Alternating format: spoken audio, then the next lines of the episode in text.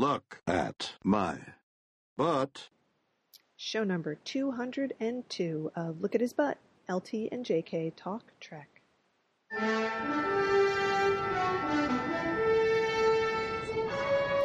Recording is happening, and Happy New Year! Happy New Year! It is a wonderfully Shatnerific New Year. and- And, here we are, um, finally getting back into the swing of things. My, my life has been crazy since Christmas, and yours too. Yes, both of our lives have been wild and crazy. Uh, but we have to do a podcast because it's time to, to talk to our listeners and tell them what's going on and open our presents. I was going to say, otherwise, we don't get to open our presents. And they've been sitting on my table going, Don't you want to know what's I in here? I know. It's terrible. I've been just looking and looking and looking. So, yes, I'm very happy. Okay. Um, so, let's do the presents first. Yes, absolutely. Okay. Um, well, we've got two each, I think. Yes, Correct. yes. So, um, do you do you want to go first? Do you want to do one? Okay, I'll do one. Now, this is the one in the box that I cut open but haven't looked at. Okay. Okay, now I'm pulling out um, plastic air filler. Okay. This is sort of the Trek crap present, but I think you'll like it anyway. Okay. I thought you could use this. Oh, oh, oh. Oh, it's Star Trek Christmas lights. I do love it. It's not a long string; it's just a short string, That's so it's okay. not like you know you don't have to. Um, it's not going to take up a lot of room in your storage. I know that you've been trying to declutter and stuff, so I hope this doesn't add to the clutter. No, but- this is going to be great because you know I can I can put it like where Captain Kirk is or, or one of my many Kirks. You know, thank you so much. Oh, I just saw them and I thought they were adorable. They're they're in the shape of the um, insignia yes, on the shirt. yes, they're gold. Uh-huh. And oh, how wonderful! Yeah, I Thank just thought you. those were just adorable. I And really this is not them. Trek crap. This is this is a Trekabilia of the highest quality. and I'm popping the uh, plastic so you don't think there's bombs going off or anything. Thank you. Oh, you're very welcome. Glad to like it. Okay, now I'm going to open the one that said Astro on the outside of it. Okay. So let's see what this is. It's in a. It's like a box. If I can get it out. Oh, jeez. It's an astronaut. It's Yes. an- it's an astro light, in fact. And it's a little astronaut. It's a USB powered LED light. Oh, he's so cute. Isn't oh, cute? Oh, his okay. I have to get it out of the cardboard here, but the the USB thing is attached to his his his life support, his air hose. That's right. He's on a spacewalk. Oh wow! Oh, I, I want to see what it looks like when it's lit up. Okay, plug I in. can I can get it open. Oh, I see. So the cord that oh, this is cool. The cord that is his life support system is a it's flexible but it's also stiff. So you can plug it in and then like position it so he's floating up in the air. Mm-hmm. oh, this is cool. And he's supposed to light up, so you could use him like for a night light. Yeah, now I have him plugged in and he's not lit up. I'm guessing there's a switch on here or something. Let me see. How does he turn on? No, There has to be a switch. he can't just be there sucking up power. Yeah, I know. Oh, okay. Here we go. Look at the switch. Uh, on, off. Oh my god. It's in Japanese. Oh, no. All right. Well, is there like a drawing? oh, there it is. I see. Okay. Yeah, I, I get it now. There's a little switch at his back. Oh, he is adorable. He's a very bright light. wow. It's so it's Well, they don't face- send any dim bulbs up into space, you know. it's it's so you flip up his visor Mm-hmm. and and what lights up are his eyes. so the whole faceplate just lights up with this very very bright light. Oh, wow. that is cool. That is quite like that. elaborate. It is. This is awesome. Thank you very much. This will definitely come in handy. When you don't want to put your light on and you just need a little bit of light to work by. Mm-hmm. Okay. Wow. I like how he just floats in the air. That's awesome. I will I will take a picture of this and um, post it to Twitter or something so Oh, people good. can Well, see what- how you cool know, he is. I saw it online, and uh, I thought, oh, this looks so cute. I hope this doesn't turn out to be, you know, absolute. No, But, this uh, is great. I really, really like it. It's awesome. Cool. Thank you. Wow. Okay. He's floating in space. All right. Maybe we should have a contest to name him, or should we Oh. just assume it's Captain Kirk? I think we could assume it's Captain Kirk. Okay. Now Captain Kirk. I am going to open this one that you wrapped. Yes. See what's in it. It's in like a, a soft pack to protect it. Yeah, I think you will enjoy this. So this is um, a, a Trek related thing. Again, it's one of those wonderful things that was done by fans. Uh-huh. And I, I saw it and I, I looked at it and I was like, you will like this. Okay. It is really, really good. Okay. Okay. I'm- Okay. It is wrapped up. There's a lovely card.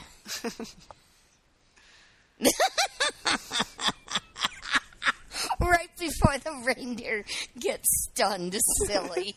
I like that. I'll have if you did not take a picture of this, I'm going to have to take a picture of it and uh, and we can post it. And I will Yes. I will read your note later. Okay. It is, it is a good um, Star Trek themed Christmas. I like that a lot. Okay, so now I'm opening the wrapping paper. you can hear it. Oh my goodness. I saw this online. this is a book. Yes. Star Trek Fun with Kirk and Spock. It is so good. It and on the cover, they're kneeling down by Khan right before they wake him up. But Kirk's got a finger to his mouth going, shh. oh, and, and let's see what it says on the back. See the Enterprise. See the Enterprise go boldly. Go, go, go, Enterprise. Go boldly. okay, I'm going to totally love this. It's so funny. I saw it in a store. I picked it up and I flipped through it just to make sure that it was actually funny all the way through, and it really is Oh, funny all good, the way good. through. It's Oh. wonderful, and it has those sort of like highlights type illustrations of the Mm-hmm. crew. It's it, and it very much reminded me of check gas, gas okay sort of approach to Star Trek. Okay, I just flipped open to um, Christine and Uhura in bathing suits and Spock with a, a rubber duck floaty around his waist. Will you swim with us, Spock? No, it is not logical. Sometimes Spock is no fun. like most of the time. There are some really funny Kirk jokes in there. Oh. I mean, it's it's just so good. The people who did this book are clearly, you know, huge, huge fans, and it's great. It, and there are running jokes too. So the further you read, the funnier it gets because some things just keep coming back. yeah, I just ran into see Kirk fight. So Yep. Oh, this is great. I am going to so enjoy this. It's awesome. Thank you. You are welcome. Uh, One of us had to have that. It's so good. Okay, so now Wait, I'm wait. I, did, I have to read this, even though I haven't read it yet. I got to read it out loud. It's Captain Pike. Poor Captain Pike.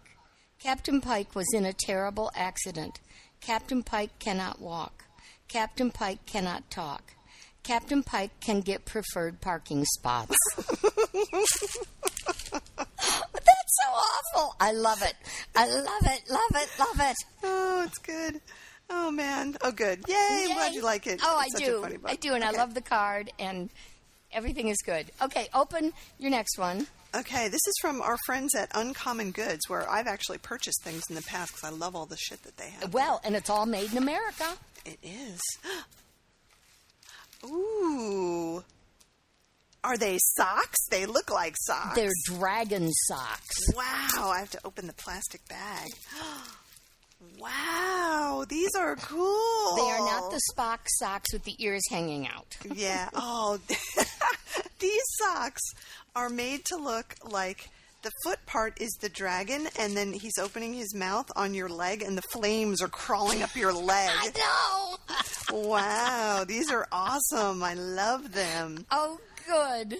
I will put them with my, my space socks, and Your they'll go into the, the sock rotation. The space socks. Yes. Well, you know, I went there thinking I've got to find something kind of different, so I just kind of saw that. And then when it said dragon socks, I went bye. Oh, these are awesome. Thank you very much. Oh, I, I love the colors and everything. Wow. Good. Yee, dragon socks. these are great. Yay, Well, we- thank you. We must have been very good little butt girls this year because we got nice stuff. We did. We both got wonderful things. Hooray! Hooray for us. Well, I hope all our listeners got good presents this year, too. Yes. Yes, indeed. Okay. Well, um, there's one thing that neither you nor I got, but I want to mention it because one of our listeners tweeted it just the other day. Okay. Um, that's our good friend Captain Ho. Mm-hmm. And so he said, check it out. Another media conquered, and I totally agree with that. They're um, Star Trek beer koozies. So they're, you know, like foam insulating Mm-hmm. things that you put your beer can in. And um, I sent you the photo of them. Yes.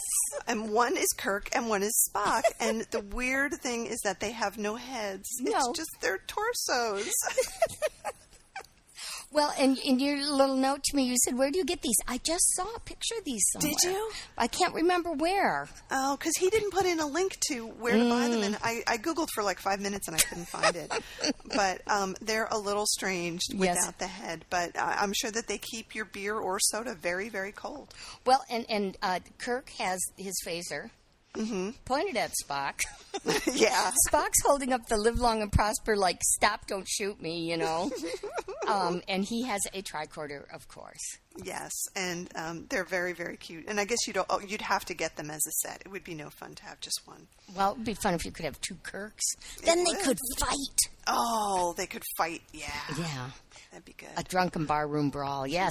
hey, so you know, if the rest of you got got fun, you know, Trek Christmas gifts or something, send us pictures. We love them. Oh yeah, we'd like to know what everybody got for Christmas if it was Trek related, or even if it's not Trek related and it was just a cool thing. Yeah, but if it's going to make us really, really jealous, well, send it anyway. But Yeah, we, we want we, we'll try to pretend we're happy for you. Um, and so now, very quickly, I want to do a callback to uh, a more recent episode where we talked about. Um, well, you found this the, the Galaxy Quest novelization. Yes. That was the junior novelization, which I promptly ordered and have been reading. I read it last night, and you know what? This is actually really good. oh, good. I have to say, like, I was a little bit worried that it was going to be really stupid, Mm-hmm. like, really stupid, but it's not. It's a very faithful adaptation of the movie.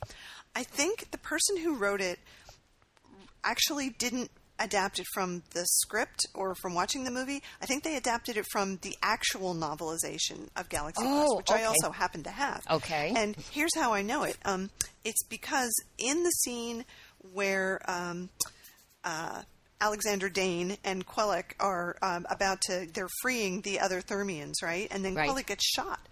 Um, and then it's very touching, and he passes away, and, and all that.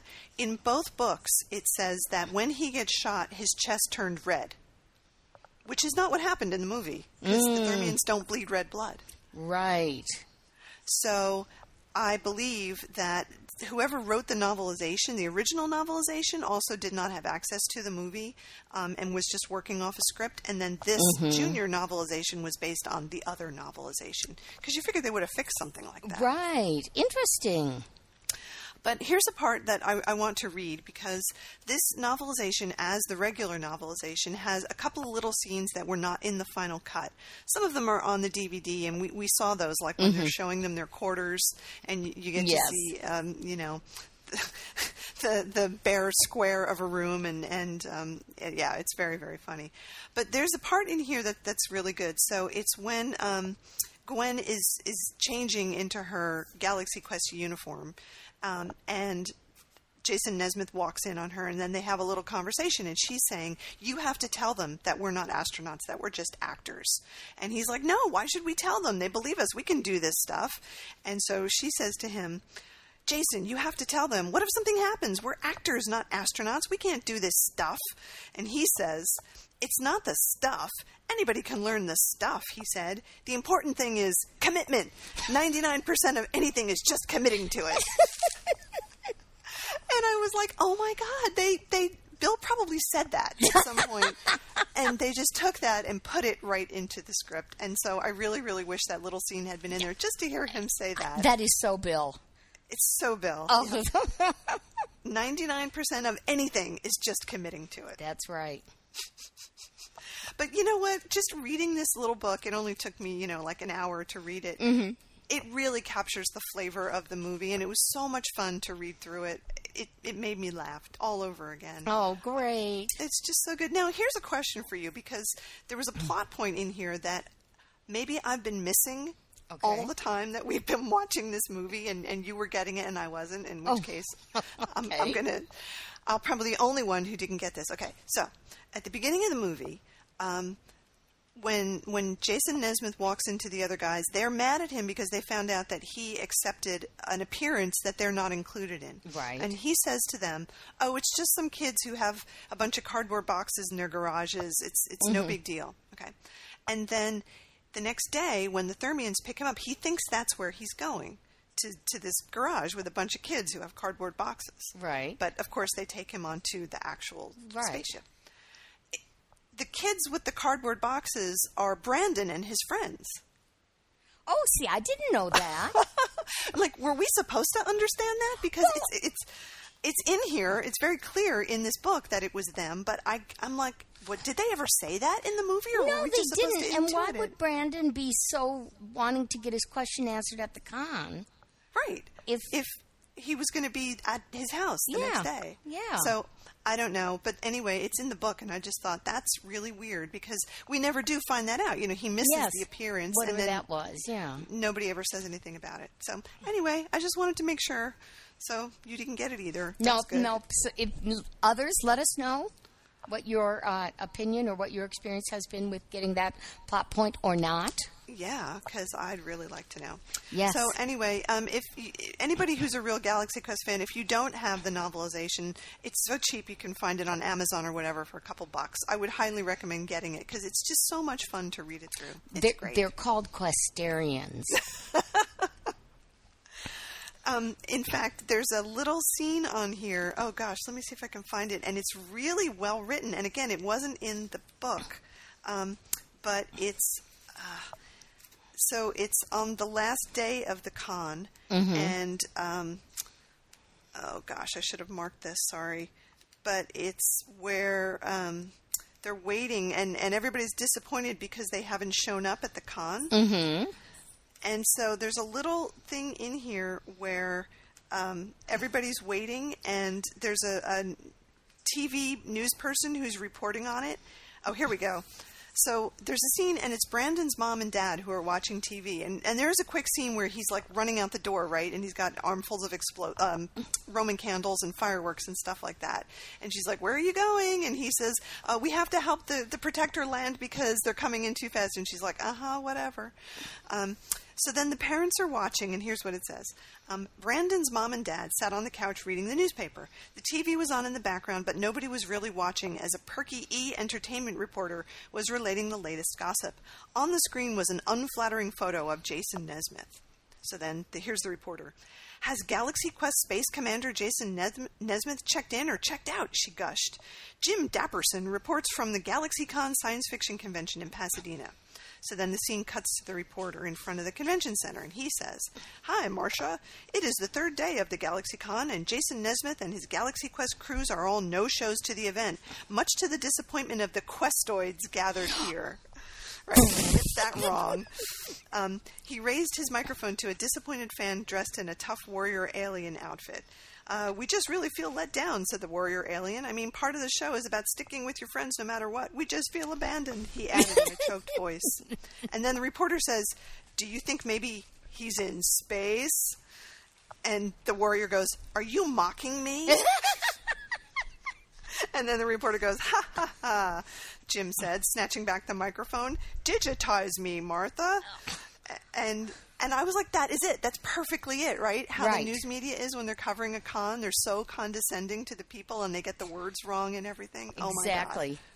So that was awesome. I just really, really appreciated that little bit of, yep, we know that the media is horrible to science fiction fans. Well, yes, and it's like, you know, when you were speaking to the reporter in Sacramento and you pointed out that they picked the craziest looking fan they can find Mm-hmm. and uh, put her picture on the front page.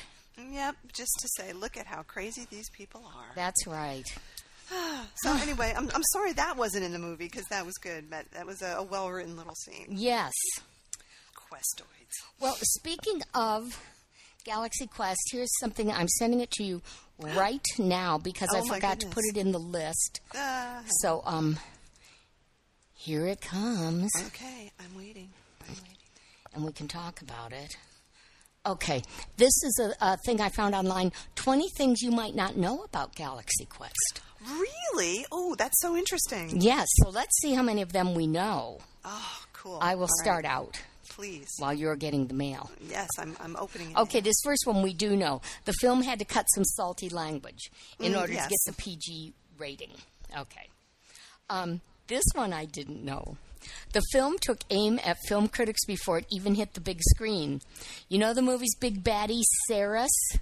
He was reportedly named after film critic Andrew Sarris, who was outspoken about his dislike of producer Mark Johnson's previous effort, The Natural. Oh, see, I kind of thought that that was what the joke was, but I didn't know why. So Oh, now. I know. That's great. Ah. Okay, Alan Rickman's character was originally a knight. Now, Rickman thought that that didn't really jibe with his character. Still, in the film's credits, credits it is listed as Sir Alexander Dane. oh, wow. I never even noticed that. Okay, did you know this? There was a fake documentary about it on the E channel. I have watched parts of it because they're all posted on YouTube. Oh, Yep. okay. They're pretty good. They're very funny. Okay. Um, there might still be a sequel. That's all very Yeah. iffy. It is the seventh greatest Star Trek movie ever made, according to Trekkers who voted. We know that. Absolutely. I place it higher, but now I didn't realize this just because I never noticed technical stuff. The film's aspect ratio changed in theaters to help hammer home the story. In theaters, the first 20 minutes of the film were presented in the, the 185 to 1 aspect ratio before, before blowing out to 235 to 1 when the spaceship lands on Thermia. I didn't notice that when I saw it in the movie theater. No. In fact, I'm not even sure what all that means. Me neither. The film was one of the first to use its own website. Um, there is a screen cap. I remember that website. Travis remember looking- Latke's Galaxy Quest page, and it's got lots of fonts and lots of colors and And it's on a black um, Starfield background, as all GeoCities websites were. That's right. um, it even included a giant trove of fake episode guides. I remember talking about this with you Mm. Yeah. once. Yeah. They even had a fake superfan webmaster, Travis Latke. Mm-hmm. Um, the NSEA Protector serial number was listed as NTE 3120. NTE is believed to be short for Not the Enterprise. I like that. It was Justin Long's feature debut. I knew that. Oh, yes. Uh, it was Rainn Wilson's first movie, and I picked him out, and I didn't know it was his very first movie. Mm-hmm. The original title was Captain Starshine. oh, right. And it was set to be directed by Harold Ramis. We talked about that. yes, and he wanted yeah. Mm-hmm. Kevin Kline for the part. Um, the Thermians might be related to another cinematic alien race. The Thermians claim to be from the planet Klaatu Nebula. Yes, I, I caught that as I was reading it in the book. I was like, ah, Klaatu. Yes, yes, so that's good. the film itself promises a return that also echoes Star Trek. Yeah, they get, you know, a new series, blah, blah, blah, blah. Tim Allen almost starred in Bicentennial Man instead. Well, let's be glad he didn't. I'm so glad that he was in Galaxy Quest. Yes. Uh, Justin Long's role almost went to somebody else. Um, you can thank, now I'd heard this, Steven Spielberg for that romantic subplot. Um, he suggested that Missi Pyle's alien role be expanded, and that's why they put in a romance between her and uh, Tony Shalhoub. Uh, Sigourney Weaver kept her wig when shooting was over. And who can I- blame her? That thing looked amazing on her. Um, and her costume, too, I think. I think so. And didn't she tell Missi Pyle, keep your costume? Keep your costume. Yep. Yeah. that is great. So Oh, that's fun. Oh, how wonderful. Falling in love with Galaxy Quest all over Oh, again. I know. I love that movie. It is the best. The best Star Trek movie. Just love it. Yep. Yep. Well, thanks for sharing that. That was really good. Well, I thought I'd put it in the list I sent you, and then when I looked at the list, I saw that I had actually pasted one other thing in twice. Ah, so, okay. my bad. That's all right. Well, I'm glad we got to it. Very good. Okay. Let's see. Well, we've got many other things to talk about here. Um, let me get the list open.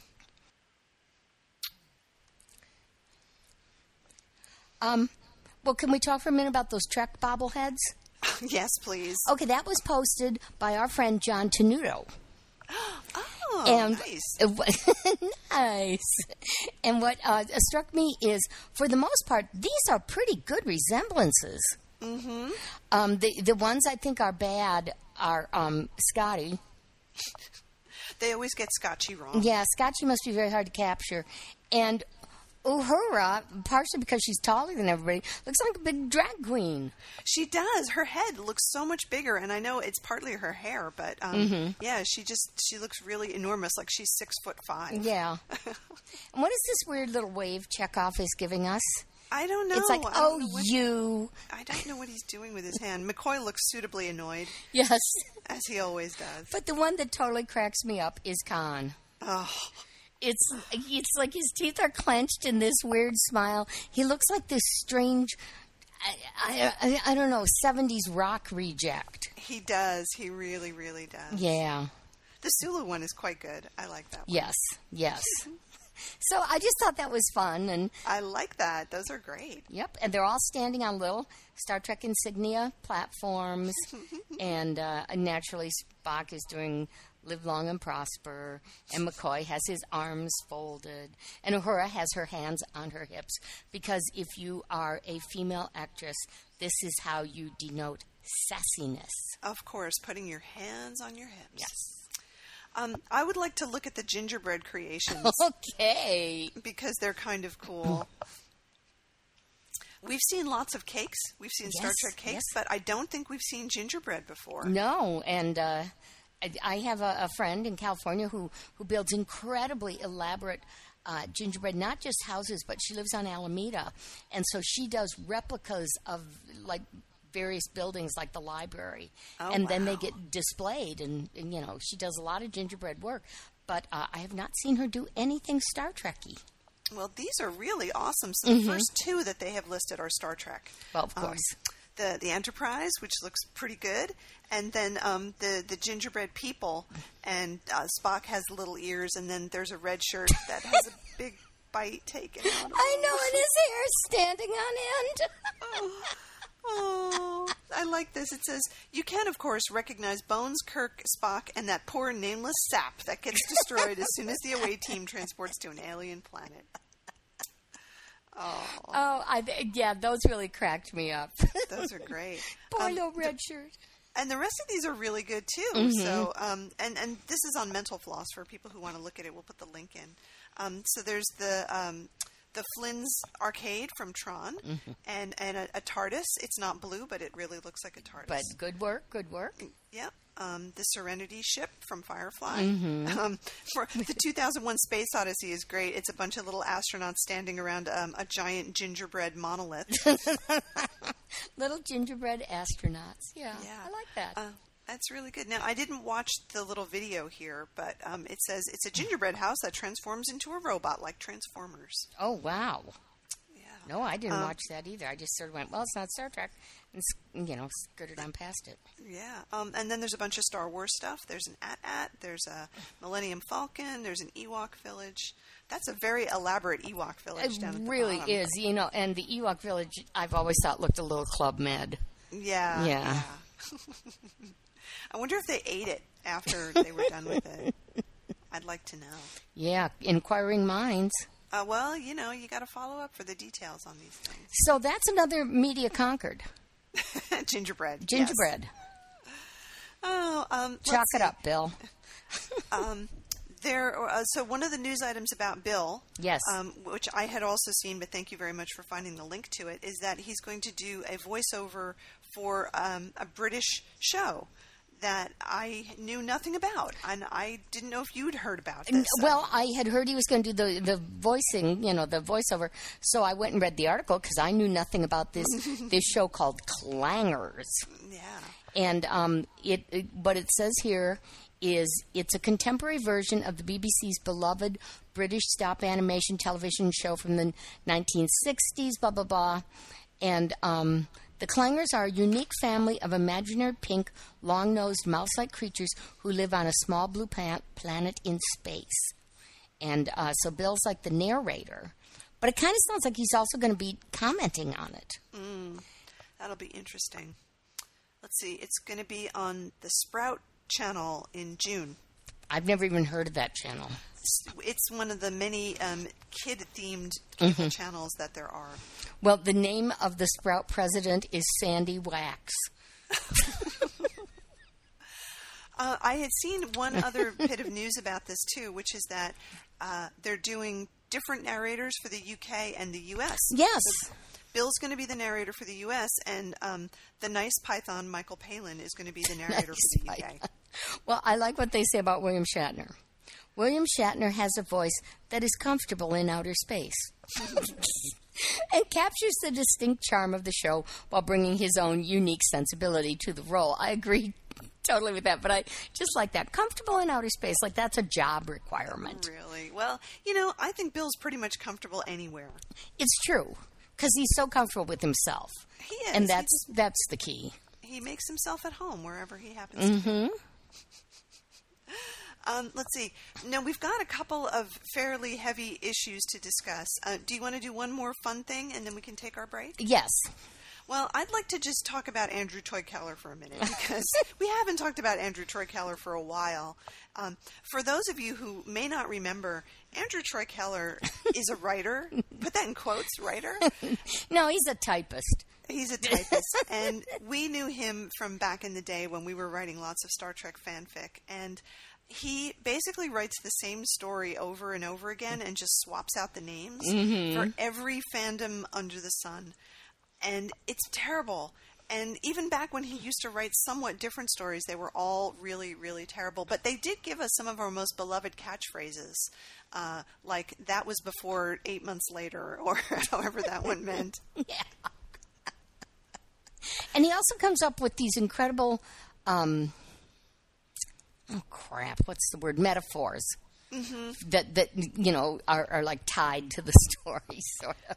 and he always describes the sex in the the most unsexy way possible. So all of his stories are just porn, basically. Mm-hmm. Um, and he he says uh, the phrase that always cropped up, and I remember this was it was the most erotic experience that he she had ever had. Or that the tribe had ever seen. the tribe had ever seen, yeah, but it, oh, that phrase, the most erotic experience, just gets pigeonholed. It has to be shoved in there somewhere.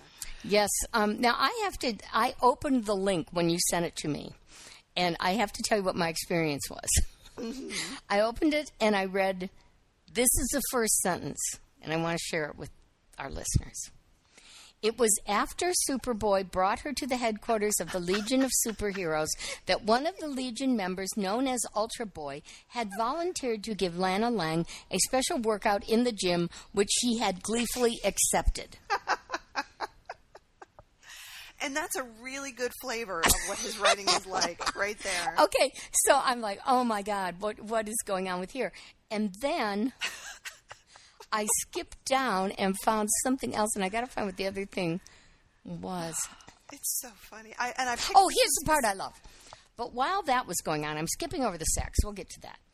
Superboy walked over to Bouncing Boy and Duo Damsel and asked, Do you guys know where Lana is? I need to get her back to the 20th century in time for her birthday party.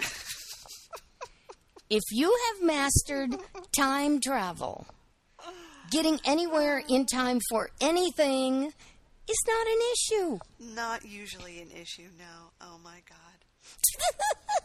So I, I picked this one because it had the Legion of the Superheroes in it, one of our other fave weirdnesses of pop culture. I wonder if he's ever written for the Legion of alternate ser- superheroes. I couldn't find it. This was the only one that I could find. And the, the title of this story is We Were Just Enjoying a Relaxing Sauna.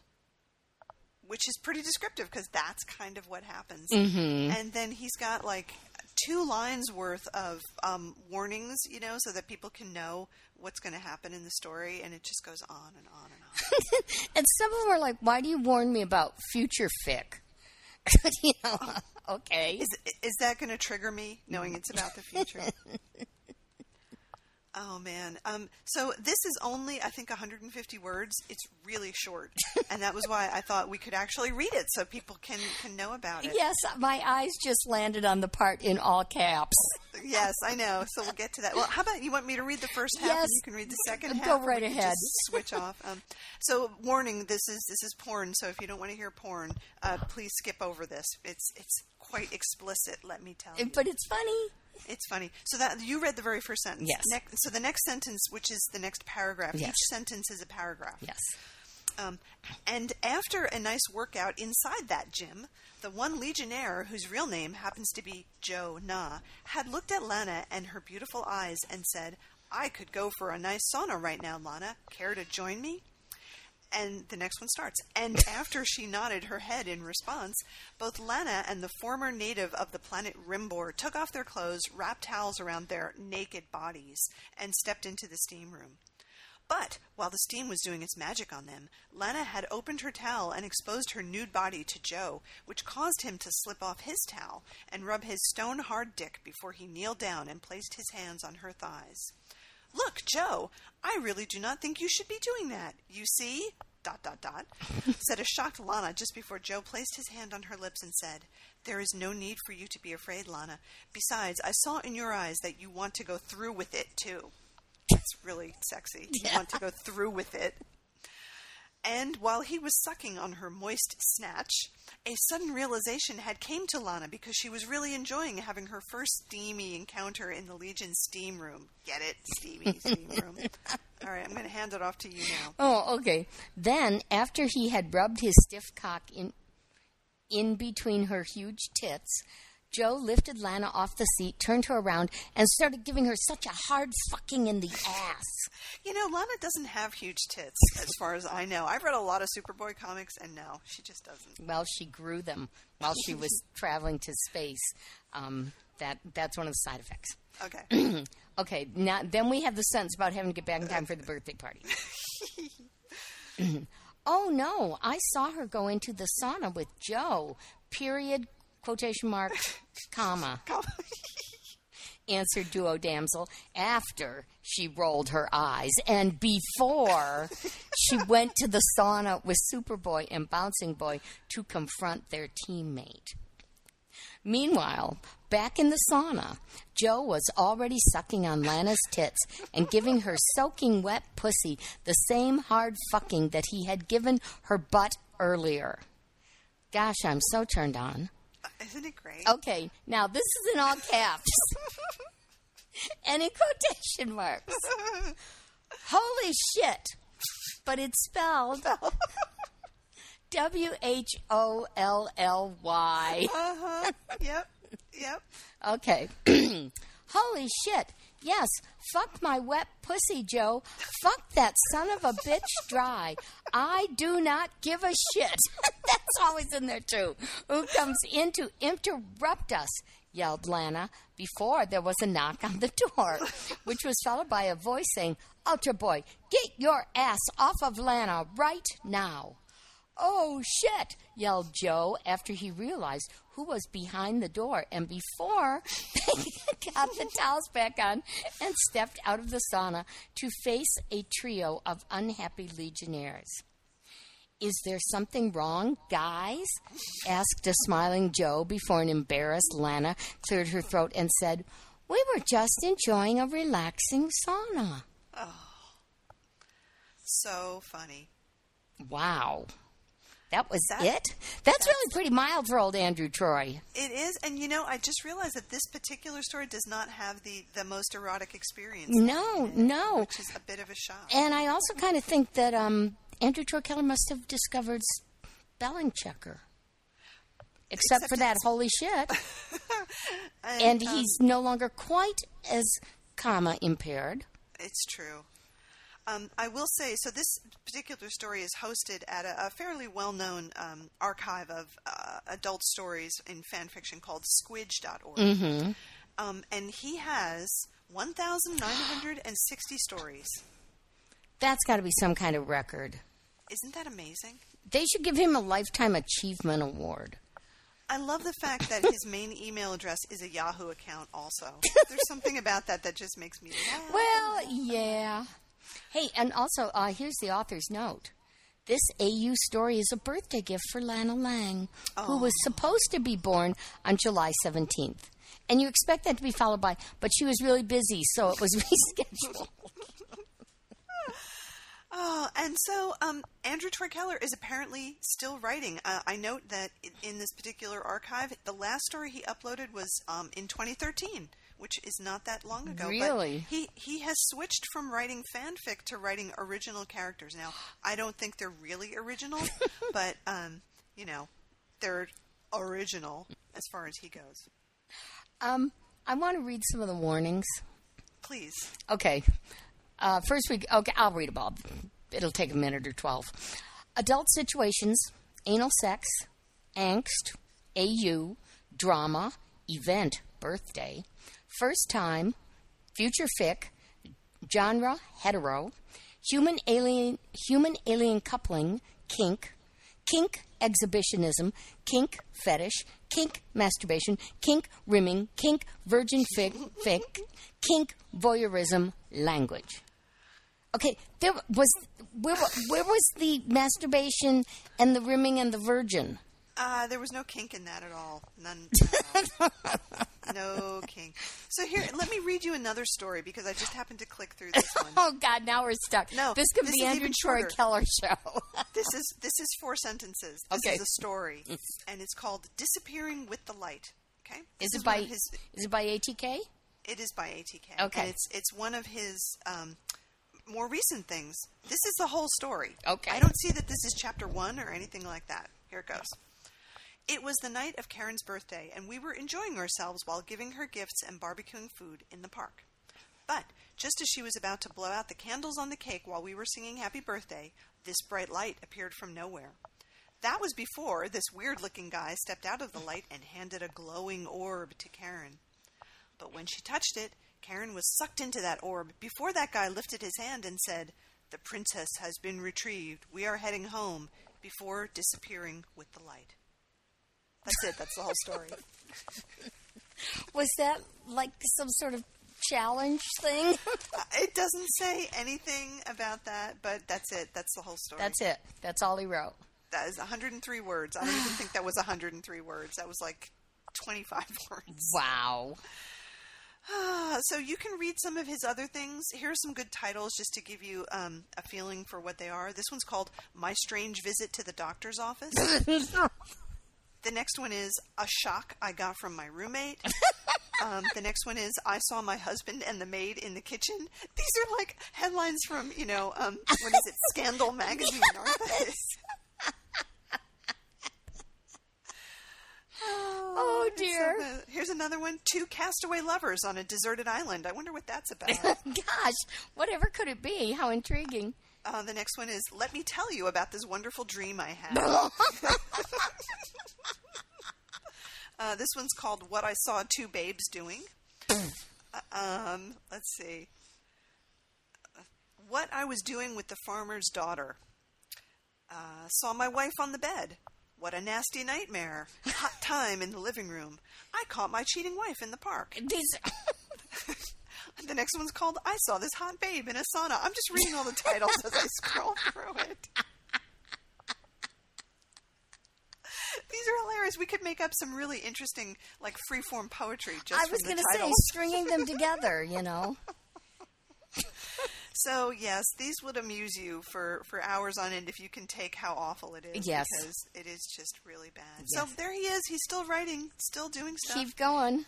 Keep going. He just never quits. Um, and then I, as I was googling around to try, try and find more information on him, some some folks of like minds to us had set up the Andrew Troy Keller fan site, I know. which just made me laugh and laugh. well, of course. and it was quite a while ago um, that they did it, and of course not. And I like it. Here's the about page. It says, "What's with this page? We're connoisseurs, erotic fanfic connoisseurs, which is undoubtedly the best kind." Except we actually have no idea what goes on in the world of fan fiction, not even the slightest hint. We also don't know anything about writing either. I was an English major for about a semester, but ATK's no Chaucer, I telleth he that. we just really want to know who Andrew Troy Keller is. Do any of you know? Let us know. It's sort of a sick obsession now, except by obsession, I mean it's only lasted about 24 hours. also, my roommate Greg found the fix first, not me, I swear. So they have um, a list of um, carefully chosen um, things that he wrote, and this is probably from like 2008 or something. And so these are the different fan fictions: GI Joe, X Men, He Man, Infinity Incorporated, Welcome Back Kotter, and Thundarr the Barbarian. okay. Those are the favorite ones that they've chosen to put here. Okay. So funny. So very, very funny. Hmm. Well, what I will always remember about Andrew Troy Keller is I actually wrote him a fan letter, I, because this was before he got into some really ugly, nasty stuff. But you know, it's it, his stuff was so bad, but it, it was so obvious, obviously joyful. He was having such a good time, and I thought that should be encouraged, you know. And so I wrote to comment on his story about um, Kirok and Miramanee, and I said something about Kirk. He writes back and corrects me. it's Kirok. And that was like it. That's all I heard from him. Maybe I should try to send him another note just to say, I see you're still writing. Good job. Keep it up. I love your titles. like the big mistake I made on the Hawaiian Islands, which was a story that he wrote. After I got there, but before I went home. That's right. oh my God. So, so funny. Yep, it's nice that he's that he has gone into time travel because with uh, his um, misunderstanding of how before and after and during and tenses generally work. I think time travel was the best place for him. Oh my goodness. Yes.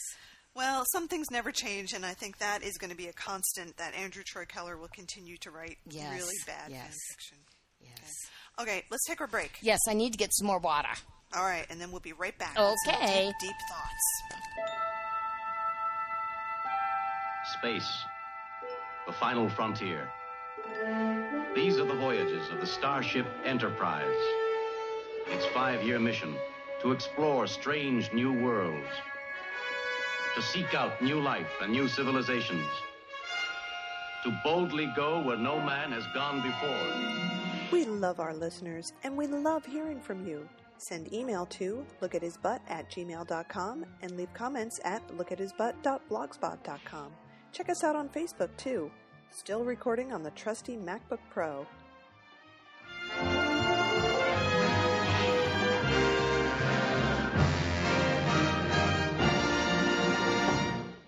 And we're back. And we are back.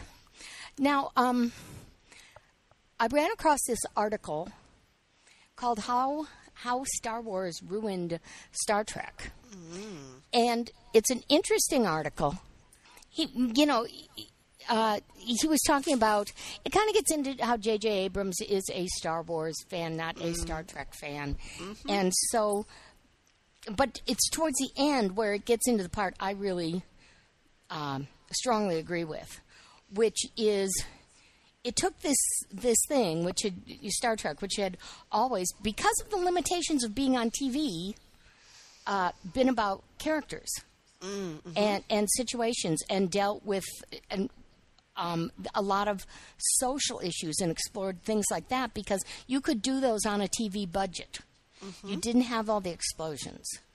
And even when they went to the movies, both the, the TOS and the next gen movies stuck pretty you know pretty closely to that. I mean, obviously they had to expand out, you know, certain things for the movies, but it was still about those people. And of course, when J.J. Abrams took took it over, it it became about the story, the people being. Uh, you know, just these these little running around figures that shot things and ran and chased and blew things up and shouted, and um, and in other words, was much more Star Wars like, which is what J.J. Abrams wanted it to be.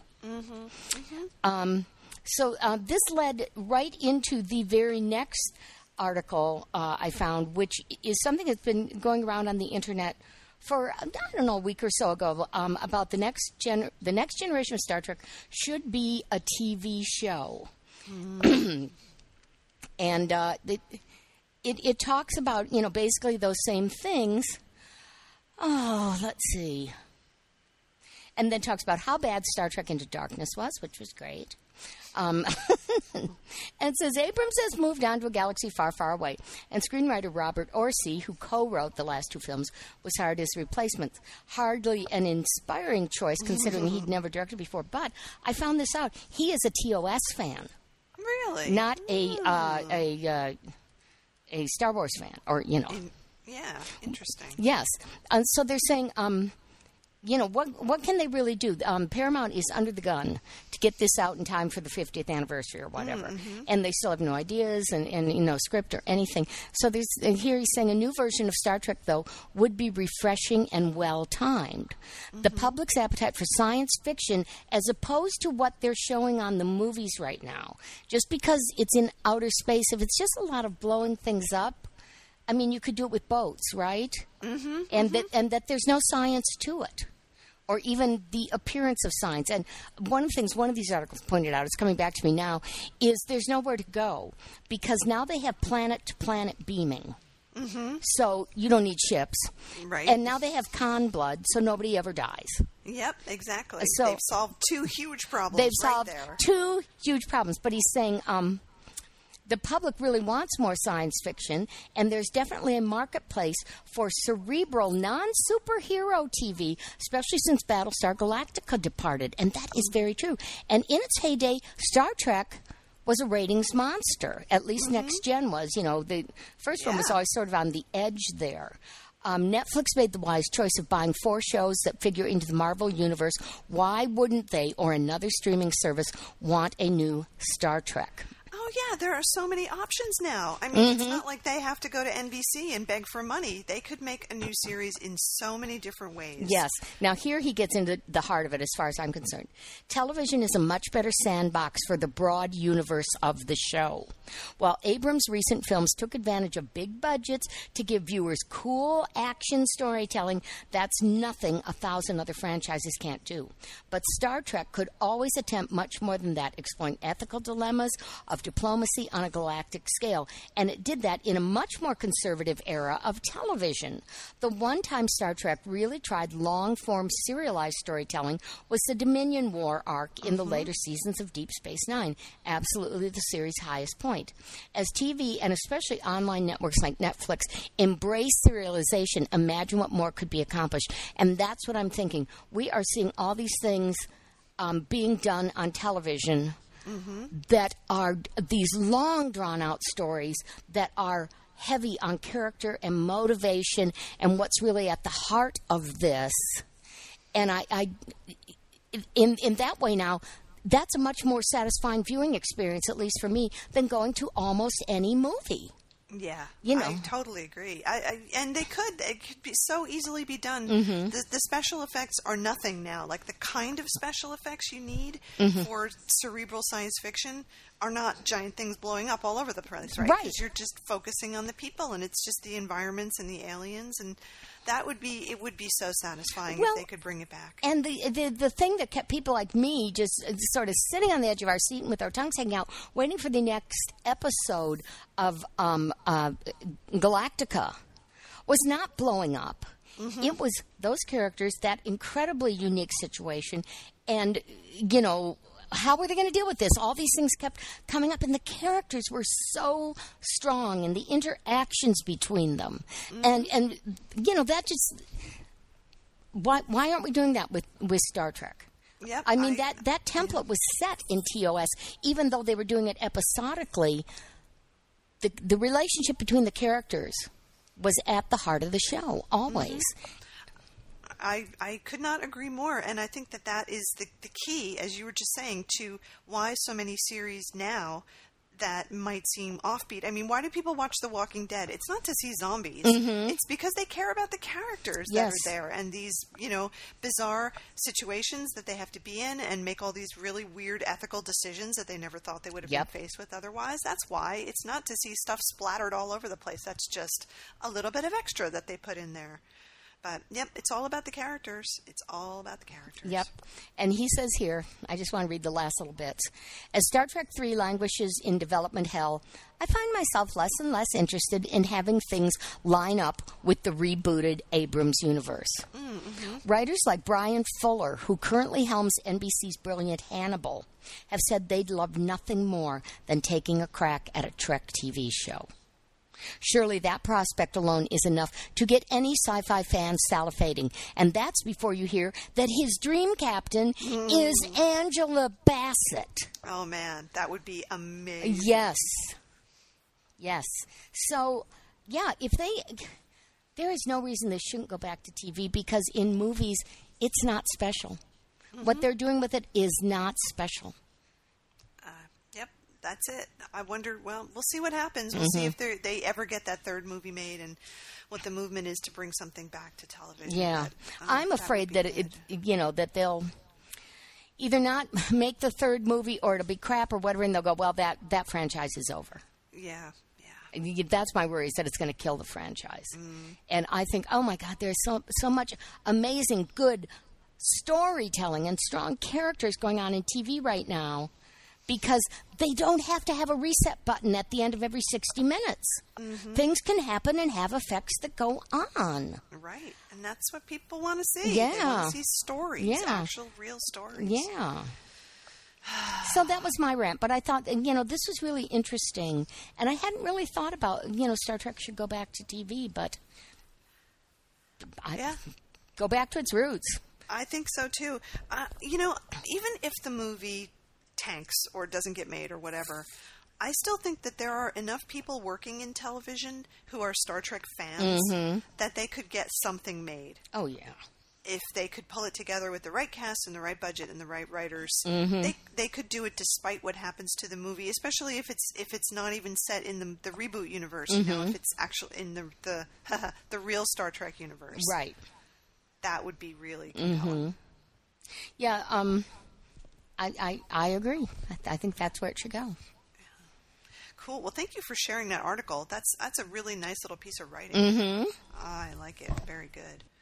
Um, I wanted to just mention before I forget. I saw something online today, and um, it, it just explained a thing. So remember when they were doing Fathom events where they were showing Star Trek episodes in the movie theater? We went to see Where No Man because Yeah, yeah. we wanted to see it. It was remastered and everything, and then they did a couple of TNG episodes that way too, which we didn't go see. but Right. they did it and they were very successful and then they stopped and I, I had always kind of wondered why that was Mm-hmm. and it turned out it was because the the um, director of one of the TNG episodes that they had showed made a big stink out of not getting additional residuals from that theater showing. Oh, And that totally screwed it up. And then Paramount was like, well, fine. If we can't do it for these guys, we're never going to do it again. And they decided not to do it, which is so stupid. Mm-hmm. Yeah. Because that was a real moneymaker. When we went to see Where No Man, there were tons of people there. It was like a real Mm-hmm. event. It was a big deal. yep. Ugh, so stupid. Wow. Well, and it, okay, there has been a history of uh, the various owners of the property being stupid about Star Trek. Mm-hmm. You know, not knowing what to do with it, not realizing they owned it. and this is just another instance of this is one of show business's biggest and longest running cash cows. Yeah. And like- you guys keep giving it to people who are killing the cow.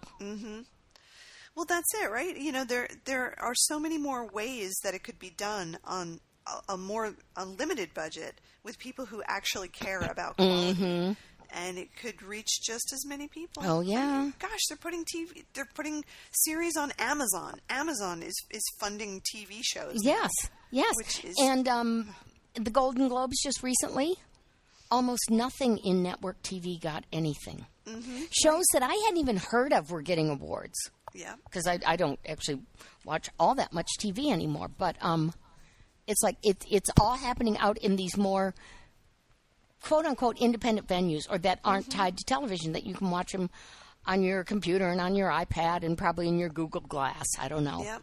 This is the future. Yes. That's where the future has to be. and Star Trek is part of the future and always Yep. will be. So Yep. Agreed. get get on the get on the bandwagon here. So Yeah, you wanted to us. talk about fandom.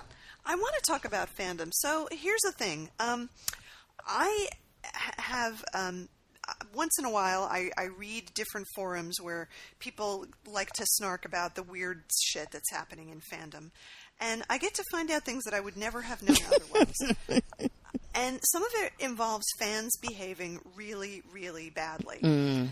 So I wanted to just give you a couple of examples, and then I want to know if you think that Star Trek fans have ever behaved like this. Now we know that Star Trek fans can be pretty bad sometimes. Oh, yes. with levels of obsessiveness. But listen to these two examples. So there's this show called Supernatural, right? I don't mm-hmm. watch it, but it's been on for like ten seasons or something. I don't know, a long time. And the two leads in the show are named Jensen and Jared, and I don't know what their last names are. That's the actors' names. Oh, okay. And I think in the show they play brothers. They're they're I think that's it. Sam and Dean. I think mm-hmm. that's right. I think Killa really likes that show, or she used to anyway. Anyway, none of that is relevant.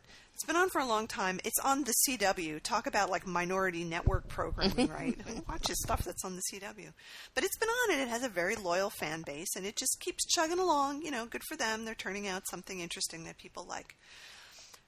So these two guys who are in the show are like normal actor guys who were in plenty of stuff before this and they'll be in plenty of stuff after that, but they've been together in the show for quite a while.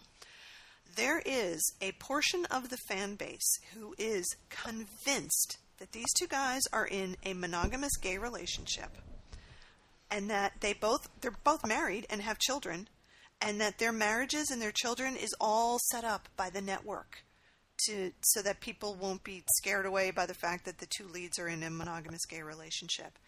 And these people who believe this, and I really think they believe it, they're not just doing it to be funny and mm-hmm. ironic, spend all their time on their forums like looking at what the actors tweet pictures of themselves and their wives and and then speculating about you know oh they had to do this because the studio set it up and they really spent the weekend in Aspen having wild sex on pool tables and I know this because somebody who knows really told me about it. And it's really weird like that they really and truly believe it. And also that they are so mean to the women that they happen to be married to who mm. they're just like normal women you know just whatever. I think one of them's an actress and one of them's not. But they're awful about it just awful like to the point of just calling them terrible terrible names and saying how ugly they are and that they're gold diggers and that you know they're only doing it because the studio is paying them to do it. And how much do these actors hate these women that they're forced to spend time with just for the sake of their show and it makes me feel really bad inside like ew that's awful that's not a good way to be and it, they have gone to cons and tried to ask the actors in a roundabout way about this sort of thing and been very quickly shut down and Mm-hmm. Who know, has shut them down? The actors, the con, the other fans? both the actors and the con Okay.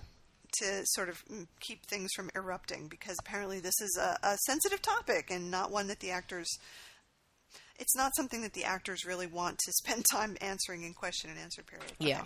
So there's one example.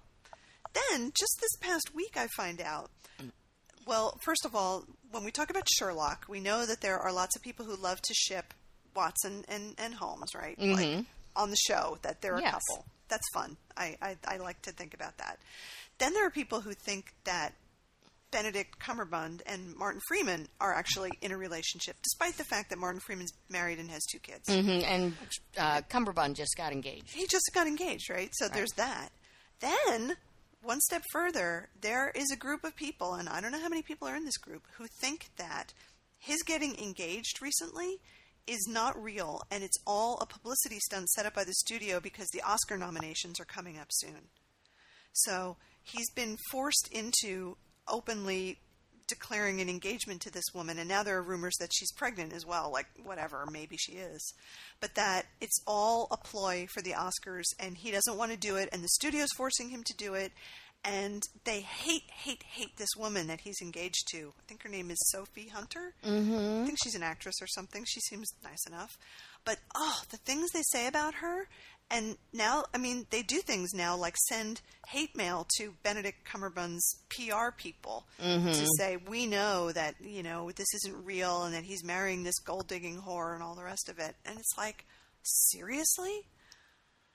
and they're trying to so the latest thing i saw was that they're trying to have was they called it a call to action. So they're trying to dig up dirt on this poor woman so that they can sell it to tabloids to make her look bad. Okay, they're setting themselves up for a lawsuit, I think. well you'd think so yeah. But i was just shocked like oh my god this is what people are doing. And i thought and and someone asked me were trek fans ever this crazy? And I cannot think of instances where I heard about anything like this. Now, there was that story that Bill tells about the woman who stole his clothes while he was in the shower. That's pretty obsessive. But in my time in fandom, I do not ever remember coming across people who were so obsessed about the actors that they were sort of engaged in campaigns to hate on their wives or girlfriends in an active way. Well, you know, um, I feel like Maybe I'm despite the fact that we have this show, that we are sort of inactive in fandom now. This is true. This is true. Uh, but yeah, in the time when you know when we were both pretty active, there were yeah many instances of fans being cruel to each other and and stupid. Um, but the, the the part of the fandom you and I hung out with mostly uh, stayed away from actor fic. For for starters, we I believe the the group we were we were with and and uh, knew the difference between the actors and the roles. And in our writing, we were generally more interested in the characters than um, than writing stories about the actors. And every now and then, you know, like you, I, I'll skim back into it a little and see what's going on. And there does seem to be a lot more obsession with the actors now than uh, than what we ever went through. Of course, when you go to a convention, part of what you're going for is to see the actors, but it's still in connection with the show. Um, this whole idea of, of sending hate mail to somebody's wife or husband or fiance or children or anything, that's just, I mean, that's really, really sad. You know, it's like um, when when Robin Williams killed himself. oh yeah. Oh, the people sending messages to his daughter. I on- on know. Twitter, It was like, why? Oh my God, are you psycho? She's lost her father. So, Mm-hmm. So- I, I don't know. And, and yeah, do these people think the whole world is there for their entertainment or whatever? And so if they do something they don't like, you know, they're in a position to, to send hate mail or hate tweets or or things like that. I just I can't I can't understand where this is coming from. Why I is it know. that important? I I don't understand it. I really, really don't. Um, I mean, I, I understand getting obsessed. Yes, right? I've been there. I've been obsessed with things. I've Yes. been obsessed with shows or songs or musicians Mm-hmm. or actors or whatever, but I don't do anything about it, you know? Like and and what actors or or whatever those people do in their lives is just what they do and I don't ever imagine that I have any influence on that or that it's any of my business, frankly. Right.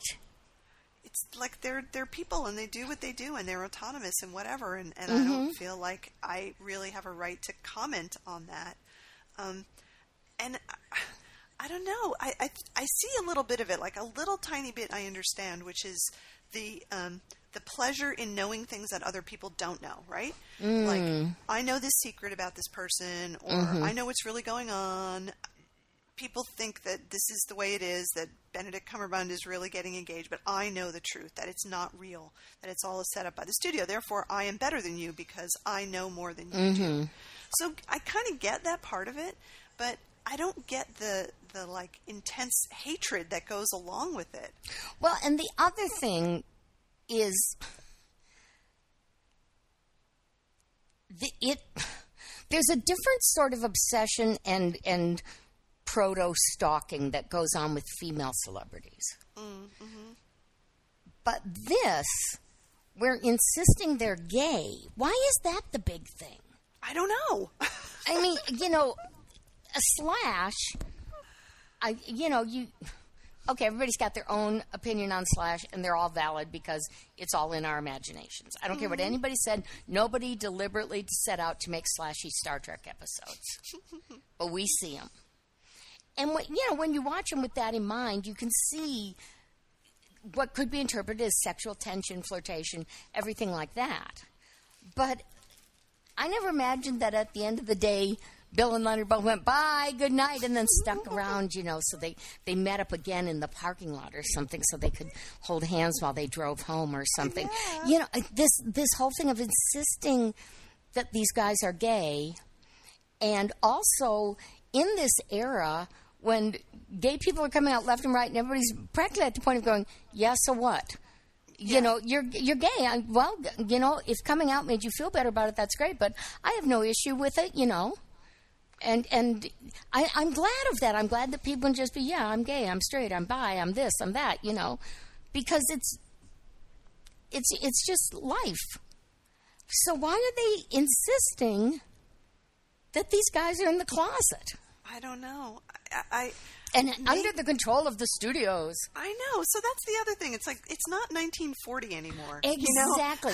it's more like the actors are in control of the studios now. Yeah, it's not like that. It doesn't happen that way where they they put up these elaborate cover stories. And I'm sure that for some actors and their lives there probably are cover stories because Mm-hmm. they don't want to come out yet or whatever. I mean, Or there's other things they're keeping quiet about, yeah, you know. yeah. So, and that's that's fine. They're people. They're allowed to have secrets, but it's not like the studios, especially when you think of it in terms of like the CW for one thing, because you know what that's run by a bunch of third graders. that network, isn't it? You know, it's not a real network. Not like the one run by Sandy Wax. So, so there's that, and then the other thing is that are Oscars even that big of a deal anymore? You know, Uh, I, I don't know. Well- there's so many other awards that seem like they're they're more desirable because they have more cachet, like the Golden Globes or the Screen Actors Guild Awards, things like that. Well, I tell you, you said something that that really hit home for me a a few sentences back. You said, "Yeah, they're people; they're allowed to have secrets," and that's the thing.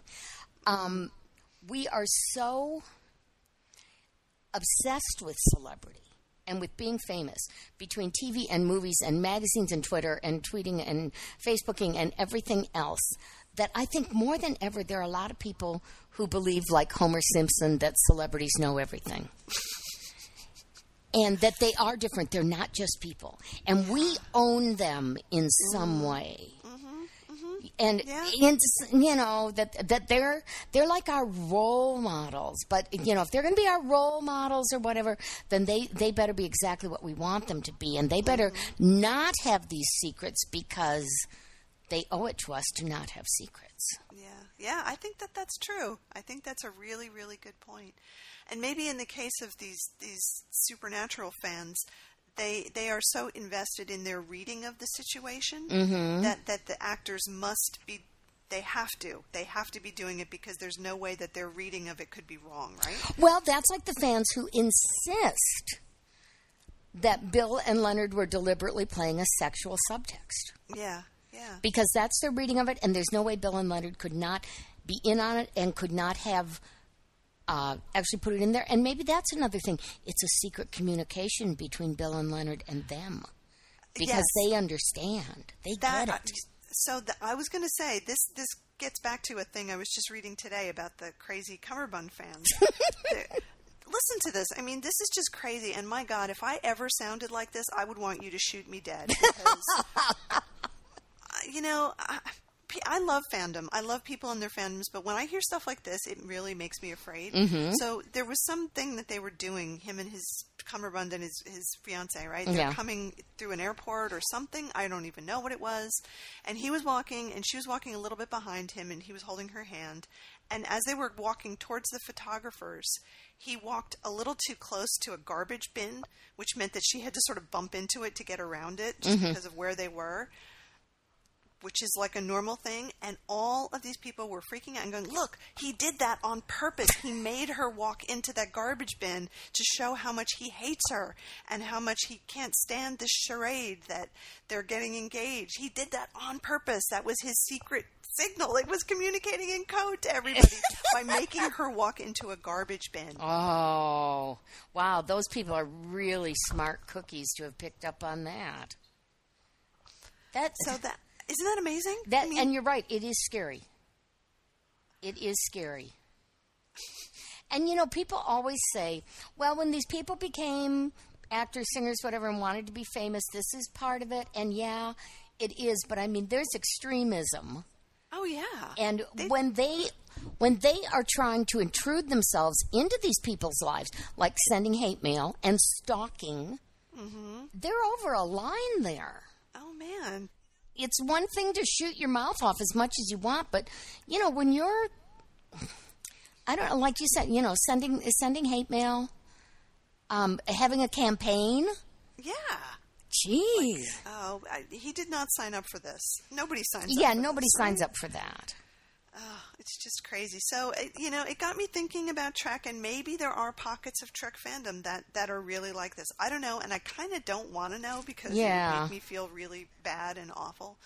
but I, I so it it also made me wonder if this kind of really intense obsessive behavior is facilitated by the internet, right? Because Oh, can yes. be in touch with people who are just as obsessed as you, and, Right. and yet it becomes an infinite feedback loop where Mm-hmm. you're just obsessing together. And it gets crazier and crazier, and there's nobody to kind of slap you in the face and go, um, "You're making this up." It's not really happening. So uh, I, I don't know. It's just very scary. So I really hope that um, all those people that I've just been talking about have really, really good personal security. Well, I think they do. Um, I think that kind of goes with the territory. And if their agent, manager, whatever has any sense at all, they're saying not specifically because of these this particular bunch of nuts, but you know, you need to be careful, and you need to have you know good security around your home and everything. Yeah. I hope so. Oh man, very weird. Um, I will mention one more thing, which is that uh, some years ago, Harlan Ellison, our good friend Harlan, wrote uh, an essay called Xenogenesis, and I may have mentioned this on the show before. Mm, I'm not remembering. Go ahead. It's it's a really interesting essay. He was um, asked, I think, or uh, to talk about the worst of fandom, basically. Like, you know, what's the worst thing that's ever happened to you? And as he started talking to other science fiction writers, because they're all friends, they were telling him all of these stories about awful, awful fan behavior, and so he put it all together into this essay. And and you know, he names names of the people who contributed the stories, but not the names of the fans, obviously. And it is really shocking to read, you know, some of the horrible things that fans have done, not too far away from the kind of stuff I've just been talking about. It's an interesting essay. It's in one of his collections, and you, I can't find it online. But um, if anybody's interested, you can find it in one of his books. Um, so, uh, So how long is it before somebody does a, a mis a misery type thing on a, a writer or an actor they're obsessed with and I don't know. I mean, that, that's what I, I worry about, and I'm sure the actors it crosses their minds too. You know, they're just trying to live their lives. They're they're not looking for this. They just want to be on a TV show. And the thing about these shows is like on Supernatural, it's a it's like a mediocre show. You know, it's not like it's um, Firefly or something. You know, it's not a critically acclaimed hit. Mm-hmm. Nobody knows who these guys are. They have this very devoted fandom, and nobody else gives a shit what they do or who they date and, and everything. And I, I guess they just can't see that in the big picture. yeah I do, yeah I don't remember anything like that going on in our little corner and of course you know we had flame wars and, and arguments and you know sometimes we're hateful to each other and you know our our own little uh you know personal i'm not talking to her but uh, man nothing nothing like this nothing that i've that i feel could could possibly grow into something genuinely threatening Yeah. Oh, very weird. Yeah. So, so fandom, get your act together. Stop yeah like yeah Stop embarrassing us. and you know, it gets right back around to the reporters, right? Like that's not typical of fandom. Mm-hmm. yes yes We're not like those people. Well, Please we- write articles about those people. we got to be ready because when some Star Trek fan goes off the edge and does something really horrendous, we are all going to be judged just the way all Muslims are judged by the actions of a few. And we, we are all going to have to apologize for that, even though we have nothing to do with it. Yep, you are right. It's bound to happen one day. Mm-hmm. Wow. Well, this show's ending on a nice, happy note. Well, okay, I'll, I'll bring it up, beat a little. Please. What the discussion was reminding me of, though, when we were saying, well, how long before they kidnap the actors, is that episode of Futurama where the alien has all the actors and forces them to act out his fanfic script. And Bill says the line about my ship that I love like a Like a woman. woman. Oh yes, that was so brilliant. So very, very, very funny. and, Of course. And it had Welshy in it. They did have Welshy. I love that. Oh man, that was brilliant. Okay. Yep. Yeah, so that ends us on an upbeat note. That is a better note. Well, we'd love to hear your thoughts about fandom and people Mm-hmm. behaving badly and things like that. And if you've got any other stories of people just crossing that line, send it in because we'd like to know about it. Well, I am just, after we wrap this up, I'm just going to settle in and read Fun with Kirk and Spock. Oh, good. I, I hope you like it. And I know I will. I think you will get a real kick out of it. Yes. It will be good. And it is actually a very well made book. I Isn't mean, it nice? You know, the cover um, has has texture to it, Mm-hmm. and you know it's a high quality paper, and it's like the same size as those Dick and Jane books. They, it's perfect. I think they did a really good job making a facsimile. They of that. really did. So, thank you so much. And, and now I'm anxious for next Christmas to come out for my Star Trek lights to go up. Oh, that's great. Well, thank you for the wonderful socks and the little, the little spaceman. Spaceman. Your own little spaceman. I read some article the other day. I think it was about, well, there's so much going on now. They're finding new planets and everything. But it actually a couple of times referred to something as space space things oh, that didn't need that modifier space, and I just was cracking up. It's in the space, Yeah. the outer space. You go to the outer space and you drink your space milk. So funny. All right. Well, folks, that's it for another action-packed episode of our show. One of our more thoughtful shows. thoughtful, yes. yeah.